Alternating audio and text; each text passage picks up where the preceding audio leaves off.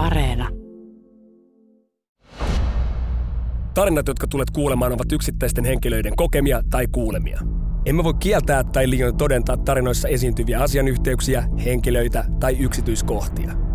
Tarinoissa esiintyvien henkilöiden nimet ovat muutettu yksityisyyden ja kansallisen turvallisuuden suojelemiseksi. Kuuntelemalla hyväksyt ehdot. Tervetuloa mukaan. Minä olen tarinankertojanne ja Yle Kioskin toimittaja Lloyd Libiso ja nämä ovat Intti Storeja.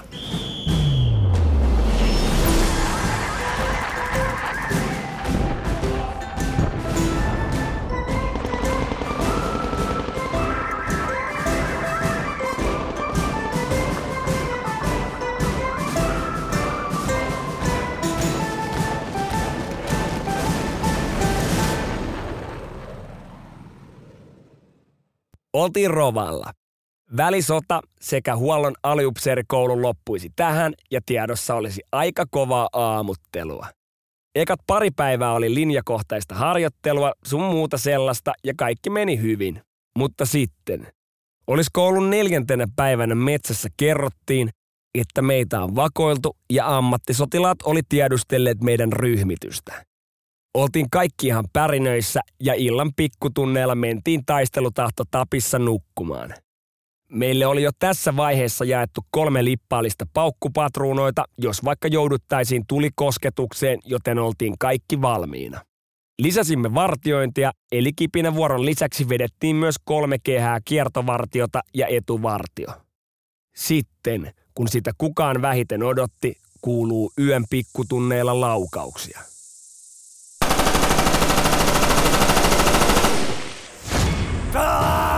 Perkele! Helvetti pääsee irti. Kaikkialla kuuluu. Hälytys! Hälytys! Hälytys! Hälytys! Hälytys! Hälytys! Kaverit ryömivät kalsarit jalassa omiin poteroihinsa ja valmistautuvat taisteluun. Tata perkele! Ja sitten...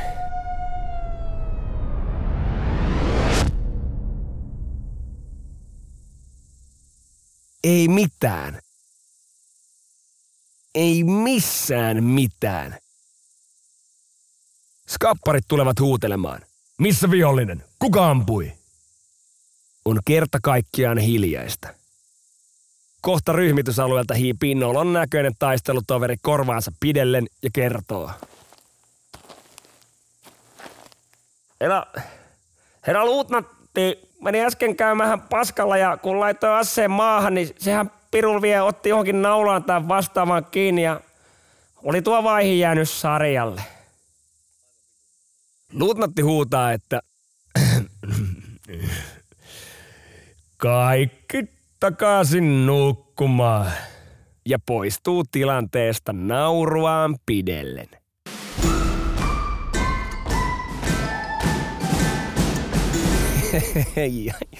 Siellä on mestarilla vähän korvissa soinut.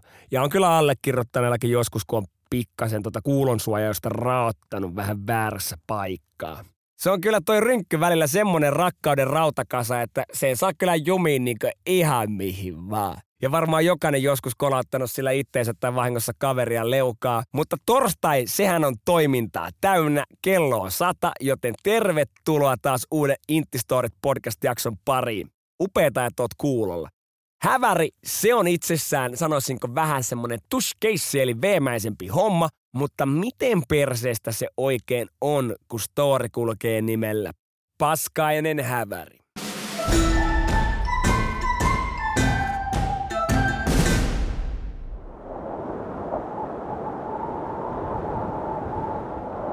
Oli loppusota, kylmä, miinus 20 asteen pakkanen Vuosangan harjoitusalueella.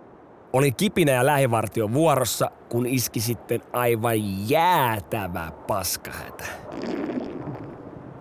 Taistelumuonan sekoittamasta mahasta tiesin, ettei paska ole todennäköisesti tulossa missään muussa muodossa kuin korkeintaan nesteenä. Siinä sitten kipinävuorossa tein niin kuin jokainen itseään kunnioittava sotilas tekisi, eli lähdin hätäpaskalle metsään. Laitoin ensin kaminan täyteen puita ja voin kertoa, että kahden egen kolikko olisi pysynyt visusti pakaroiden välissä, kun loikin noin 50 metriä teltasta pimeässä, mutta kivasti kuun valaisemassa metsässä.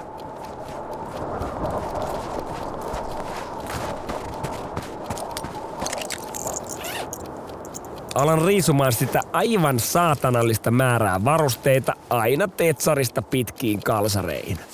Nojan selkäni jäistä puuta vasten ja mietin viileän viiman käydessä paljaisiin pakaroihin, että nyt päästään sitten kaikki kerralla ja menen äkkiä takaisin teltalle.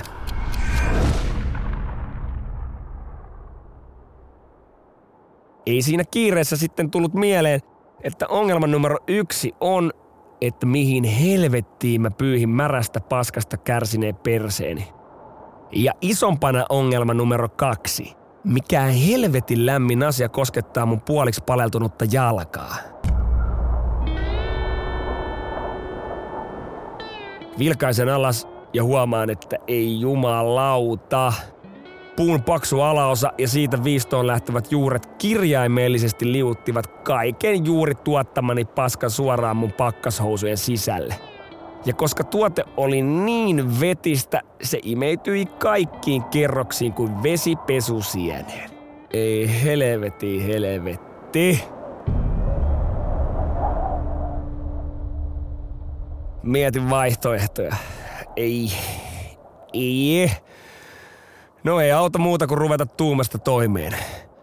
Otin pitkät kalsarini jalasta ja pyyhin perseeni niihin, jonka jälkeen poljin joka ikisen paskassa uineen varusteen syvälle talviseen Kajaanin maastoon. Sitten armotonta ravia 20 asteen pakkasessa persposket punaisena ja alasti pelkissä talvikumppareissa omalle repulle, josta hain lämmintä päälle.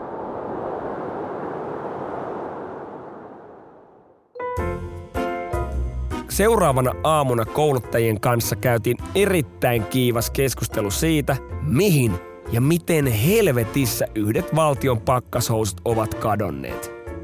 Onneksi häväriä ei kuitenkaan tarvinnut itse maksaa kuin pitkistä kalsareista ja boksereista. Ei nimittäin koskaan käynyt ilmi, että juuri kenen pakkashousut olivat hävinneet, sillä teltassahan nuo tuppaavat menemään sekaisin.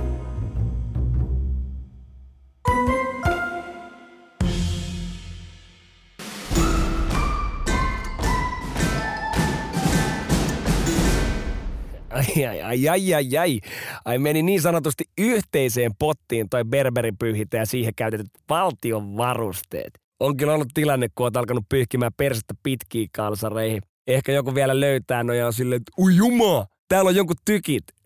ja sitten ne palautuu taas kiertoon. Mutta se, mikä Intissä on spesiaalia, niin sun ei tarvi edes tehdä mitään laittomuuksia, että sä voit päästä niin sanotusti nautiskelemaan esimerkiksi kaasusta eli testaamaan sille altistumista. Mutta miten käy, kun story kulkee nimellä Kersantin kyynelkaasukidutus?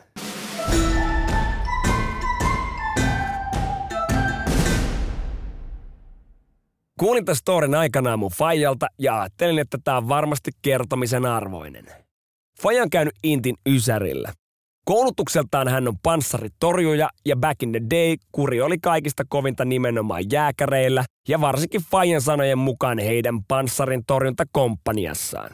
Heidän kersanttinsa oli ihan saatanan tiukka ja Kessun sanojen mukaan he olivat vain mitätön kasa paskaa, jota pitää yrittää kouluttaa taistelemaan.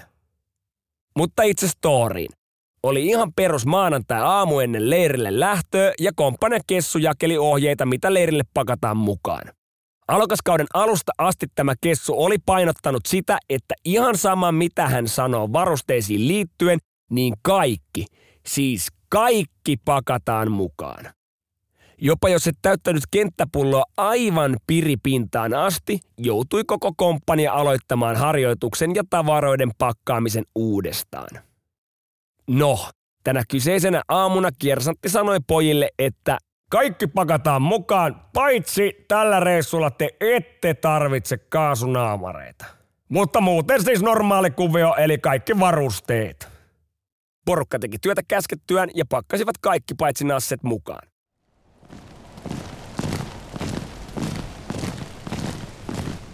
Marssi kohti määränpäätä sai alkaa. Kun saavuttiin Kersantin mielestä sopivaan paikkaan, eli about 30 kilometrin päähän kasarmilta, sanoi hän. No niin, leiriydytään tähän. Hikihatussa ja pienessä vitutuksessakin laiteltiin teltat ja muut härpäkkeet pystyyn. Kun leiriytyminen oli valmis, huutaa kersantti, että tulkaa paha porukka tänne. Kersantti pyysi alokkaita menemään rinkiin ja katsoo heitä sellaisella vittumaisella virneellä. Hän on hetken hiljaa ja sanoo, no niin, ottakaapa kaasunaamarit esille. Kaikki alokkaat katsovat toisiaan hyvin hämmentyneen. Mitä? Eikö se saatana sana kuulu, häh? Nyt te otatte ne perkelee kaasunaamarit esille. Mutta herra Kersantti, tehän sanoitte ennen lähtöä aamulla, että ne voi jättää pois varustuksesta, toteaa eräs alokkaista. Samalla hetkellä Kersantin naama muuttuu paloauton punaiseksi ja hän räjähtää. Enkä minä ole tehnyt teille paskahousuille satanan kusimuttereille tarpeeksi selväksi sitä, että vaikka minä tai kuka helvetti tahansa sanoisi teille mitä helvettiä tahansa, niin te apinan runkkaamat pulkannaurut pakkaatte kaiken mukaan vitun spermat! Saatana! Kaikki katsovat vähän pelossaan kersanttia. Helvetti! Tokaisee kessu ja kaivaa samalla kyynelkaasukranaatin taskustaan. Hän ottaa omasta repustaan suojanaamarin ja asettaa sen kasvoilleen. Riviin! Järjesty! Alokkaat seisovat asennossa rivissä samalla kun kersantti virittää kyynelkaasukranaatin ja heittää sen porukan jalkojen juureen.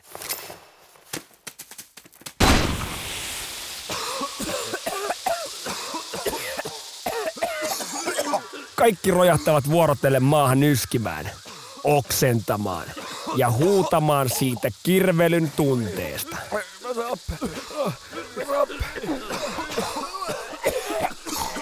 Osa itkee, osa huutaa, etteivät saa happea, kun kersatti itse huuto nauraa näille nasse kasvoille.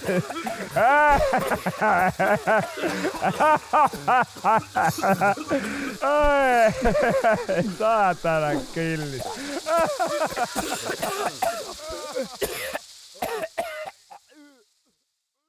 Seuraava yö ei ollut se kaikista mukavin.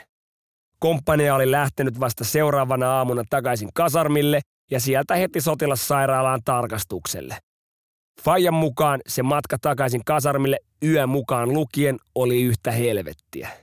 Silmät olivat verenpunaiset ja niitä kuulema poltti aivan saatanasti. No mutta, saivathan ainakin oppia kantapään kautta, että kaikki varusteet pakataan mukaan, oli tilanne mikä tahansa. Kersantille ei tietenkään tullut mitään noottia tästä tempauksesta, vaan asialle olivat kuulemma isotkin herrat vain nauraneet hänen kanssaan paskaisesti ja koko juttua oli pidetty hyvänä opetuksena koulutuksen kannalta. Tiedäpä sitten, kuinka iso paska osuisi tuulettimeen, jos tämä tapahtuisi tänä päivänä.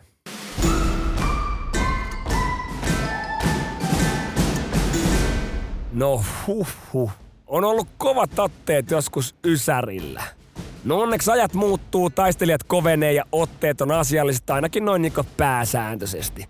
Ja hei, Yle Areenasta löytää muuten kaikki Intistorien kolme tuotantokautta ja se rullaa viikon Spotify edellä, joten tiedustelijat ja kaikki nohevat fighterit huomio. Ensi viikolla ammutaan taas teidät tarinoita sarjatulella keskelle taulua, joten ei muuta kuin pistäkää tarinaa tulemaan ohjetta deskissä. Siihen asti nähdään somessa, Libiso kiittää ja kuittaa, ollaan kuulolla, taakse poistuu!